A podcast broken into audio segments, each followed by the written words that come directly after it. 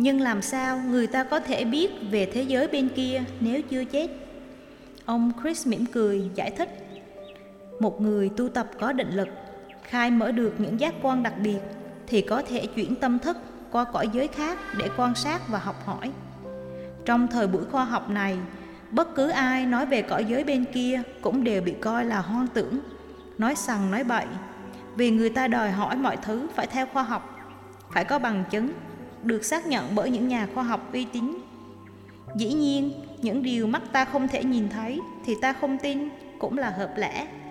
Nhưng con người chúng ta nhận thức mọi sự bằng giác quan và ít ai ý thức được rằng các giác quan này chỉ giới hạn trong một phạm vi nhỏ hẹp trong khi chúng ta sống trong một vũ trụ bao la. Ngày nay, khoa học đã chứng minh được sự tồn tại của thế giới vi sinh vật mà mắt thường không thể thấy.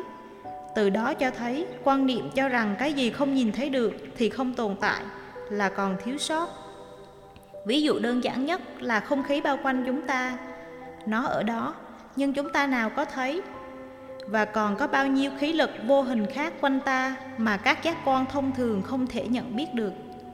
Chúng ta giống như đang sống trong một phòng kín với ô cửa sổ rất nhỏ, nên chỉ có thể nhìn mọi vật qua ô cửa sổ đó thôi, không biết gì về thế giới rộng lớn bên ngoài.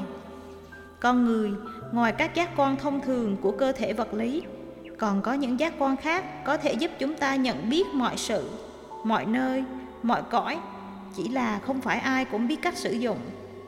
Ngay như các giáo sĩ, những người theo các tôn giáo cũng chỉ nói rất sơ lược về các cõi giới bên kia vì họ chỉ biết kinh sách đã dạy như thế chứ chưa từng đến đó trải nghiệm để có thể về trình bày lại tuy nhiên vẫn có người nhờ khai mở những giác quan tinh nhuệ có thể chuyển tâm thức đến những cõi giới kia chứng kiến và thuật lại đây không phải điều gì đặc biệt khác thường vì thật ra mọi người đều có những giác quan này nhưng không biết sử dụng đó thôi tôi ngạc nhiên thật vậy sao mọi người đều sở hữu những giác quan đó sao?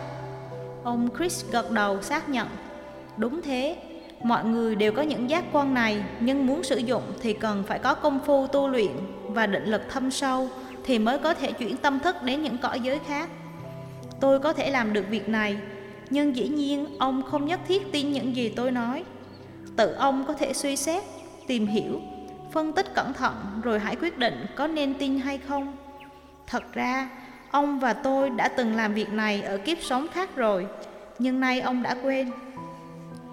Một lần nữa, ông Chris lại nói về tiền kiếp của tôi, khiến tôi không thể không tự hỏi nếu mình đã có sự hiểu biết như thế thì tại sao quên. Chưa kịp nói ra thắc mắc của mình, thì ông Chris như đọc được ý nghĩ của tôi, đã mỉm cười nói thêm. Chúng ta đã từng tu tập cùng nhau trong nhiều năm, nhiều kiếp, nhưng con đường của chúng ta đi không giống nhau. Chúng ta đều có những ngã rẽ riêng, bài học riêng và nhân quả riêng phải trả. Do đó, ông và tôi có những trải nghiệm khác nhau, nhưng tình bạn chúng ta vẫn như cũ, được nối tiếp từ những kiếp sống xưa. Vì vậy, tôi và ông mới có thể gặp lại nhau ở kiếp này để hoàn tất lời hẹn và sứ mệnh khi xưa. Ông Chris nhìn tôi một cách thân ái rồi nói thêm, cái chết chỉ là sự từ bỏ xác thân vật chất còn tâm thức thì vẫn hoạt động nên khi qua cõi âm vong linh vẫn có thể ý thức được những gì xảy ra nơi đây. Dĩ nhiên, lúc đầu ai cũng trải qua trạng thái bỡ ngỡ, lạc lõng hay hoảng hốt một thời gian. Sau khi vượt qua điều đó, vong linh sẽ trải nghiệm trạng thái gọi là hồi quang phản chiếu. Tất cả mọi việc đã trải qua trong kiếp sống vừa qua sẽ hiện rõ trong tâm thức. Vì không còn bị trói buộc trong thân xác vật lý, nên vong linh có thể nhận xét mọi việc một cách khách quan hơn tùy vào những gì tâm thức nhìn lại được trong lúc này mà vong linh có thể trải qua cảm giác tiếc nuối, buồn rầu, giận dữ hay hối hận, và điều này sẽ ảnh hưởng đến kiếp sống về sau. Khi các gánh nặng của xác thân vật lý như bệnh tật hay áp lực của đời sống không còn, vong linh có thể suy nghĩ khách quan, rõ ràng, minh bạch hơn, không bị thành kiến chi phối nữa. Vì có thể nhìn mọi việc đúng như nó đã xảy ra một số vong linh sẽ biết hối hận biết nhận lỗi và tự trách mình đã làm những việc sai trái rồi nảy sinh ước vọng hoàn thành việc gì đó để chuộc lỗi đây là giai đoạn rất quan trọng vì khi đó tâm thức sẽ phối hợp với luật nhân quả khơi động một số chủng tử chứa trong tàn thức, chuyển thành nghiệp lực, thu xếp cho họ cơ hội học hỏi những gì họ cần học ở kiếp sau. Do đó, mỗi kiếp người được quyết định một phần nhờ lục nhân quả và phần khác là nhờ tâm thức cá nhân, nhờ sự thức tỉnh sau trải nghiệm của từng kiếp sống. Cả hai phối hợp với nhau quyết định hướng đi cho kiếp sống sau, cũng tức là bài học mà người ta phải học, mục đích mà họ muốn đạt được ở kiếp sau. Khi sinh ra, mỗi người đều có sẵn những mục đích được xây dựng trên tâm thức và được nghiệp lực dẫn dắt để học bài học mà họ cần.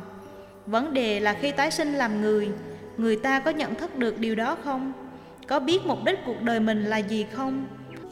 Có ý thức được điều họ cần học trong kiếp sống đó hay không?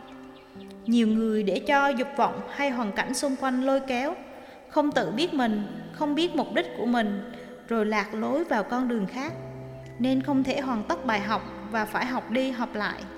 Vòng luân hồi là như thế đó, vì không tỉnh thức, cứ u mê, điên đảo để hoàn cảnh xung quanh ảnh hưởng, người ta tiếp tục gieo nhân rồi phải trả quả. Nhân quả nối tiếp nhau không ngừng nên có khi vong linh chuyển kiếp làm người, có khi làm thú vật hoặc đi đến cõi giới của ma quỷ. Ông Chris dừng lại cho tôi suy nghĩ rồi nói tiếp. Cõi giới của loài người là môi trường thuận tiện nhất để học và áp dụng những bài học vì con người được lựa chọn sống như thế nào, làm những việc gì. Do đó, khi được chuyển sinh làm người, việc tự biết mình, tìm ra mục đích của đời mình là điều quan trọng. Nếu đọa lạc vào các cõi khác như súc sinh hay ma quỷ thì rất khó có thể học được gì. Được sinh làm người là cơ hội rất quý báu và nếu sống không mục đích, chỉ vật vờ trôi dạt theo hoàn cảnh xung quanh để dục vọng lôi cuốn thì vô cùng đáng tiếc. Bởi vì một khi mất đi kiếp người thì sẽ trải qua thời gian rất lâu, qua rất nhiều sự tu tập mới có thể trở lại làm người.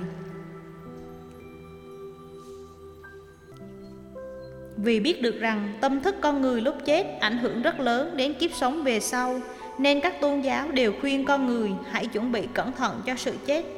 Tuy nhiên, không ai có thể biết mình sẽ chết lúc nào hay cần chuẩn bị ra sao. Một số tôn giáo đã đề cao thái quá sự chuẩn bị này qua việc tổ chức các nghi thức cần thiết trước khi từ trần. Nếu tin vào các nghi thức đó, người ta sẽ cảm thấy được cứu rỗi, vui vẻ ra đi khi được thực hiện nghi thức. Nhưng nếu không thực hiện được nghi thức đó thì sao? Chính niềm tin đó sẽ tạo ra sự sợ hãi vô ích. Đâu phải ai cũng chết già hay chết trên giường bệnh. Đâu phải ai cũng có được các nghi thức trên. Nếu gặp tai nạn, chết bất thình lình thì sao? Nếu không có ai thực hiện nghi thức đó cho họ thì sao?